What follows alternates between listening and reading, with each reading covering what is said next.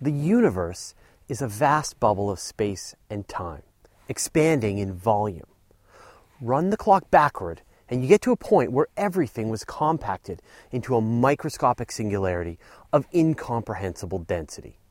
In a fraction of a second, it began expanding in volume, and it's still continuing to do so today. So how old is the universe? How long has it been expanding for? How do we know? For a good long while, astronomers assumed the Earth, and therefore the universe, was timeless, that it had always been here and always would be. But in the eighteenth century, geologists started to gather evidence that maybe the Earth hadn't been around forever. Perhaps it was only millions or billions of years old.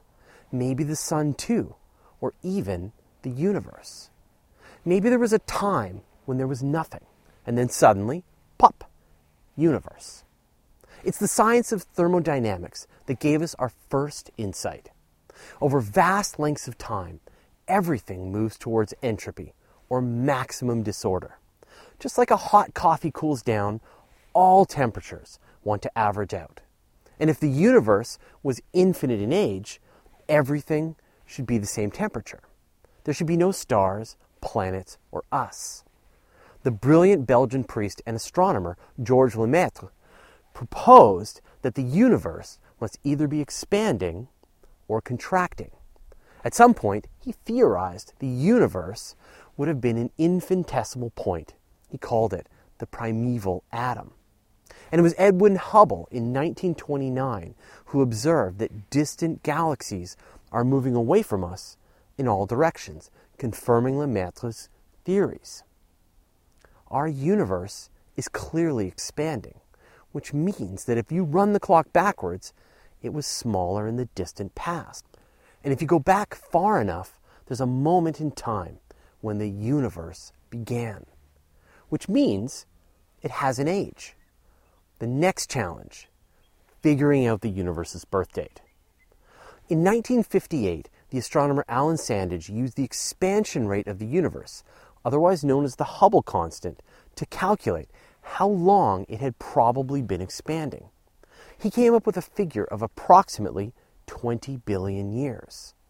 A more accurate estimation for the age of the universe came with the discovery of the cosmic microwave background radiation, the afterglow of the Big Bang that we see in every direction we look. Approximately three hundred eighty thousand years after the Big Bang, our universe had cooled to the point that protons and electrons could come together to form hydrogen atoms. At this point, it was a balmy three thousand Kelvin. Using this, and by observing the background radiation and how far the wavelengths of light have been stretched out by the expansion, astronomers were able to calculate how long it has been expanding for. Initial estimates put the age of the universe between thirteen and fourteen billion years old.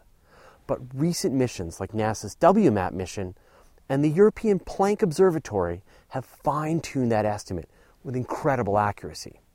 We now know the universe is thirteen point eight two four two billion years, plus or minus a few million years. We don't know where it came from or what caused it to come into being, but we know exactly how old our universe is. And that's a good start. You're listening to the audio edition of Universe Today. You can send us an email at info at universe today dot com, follow us on Twitter, Google Plus, or Facebook. And you can see the video version of everything on our YouTube channel.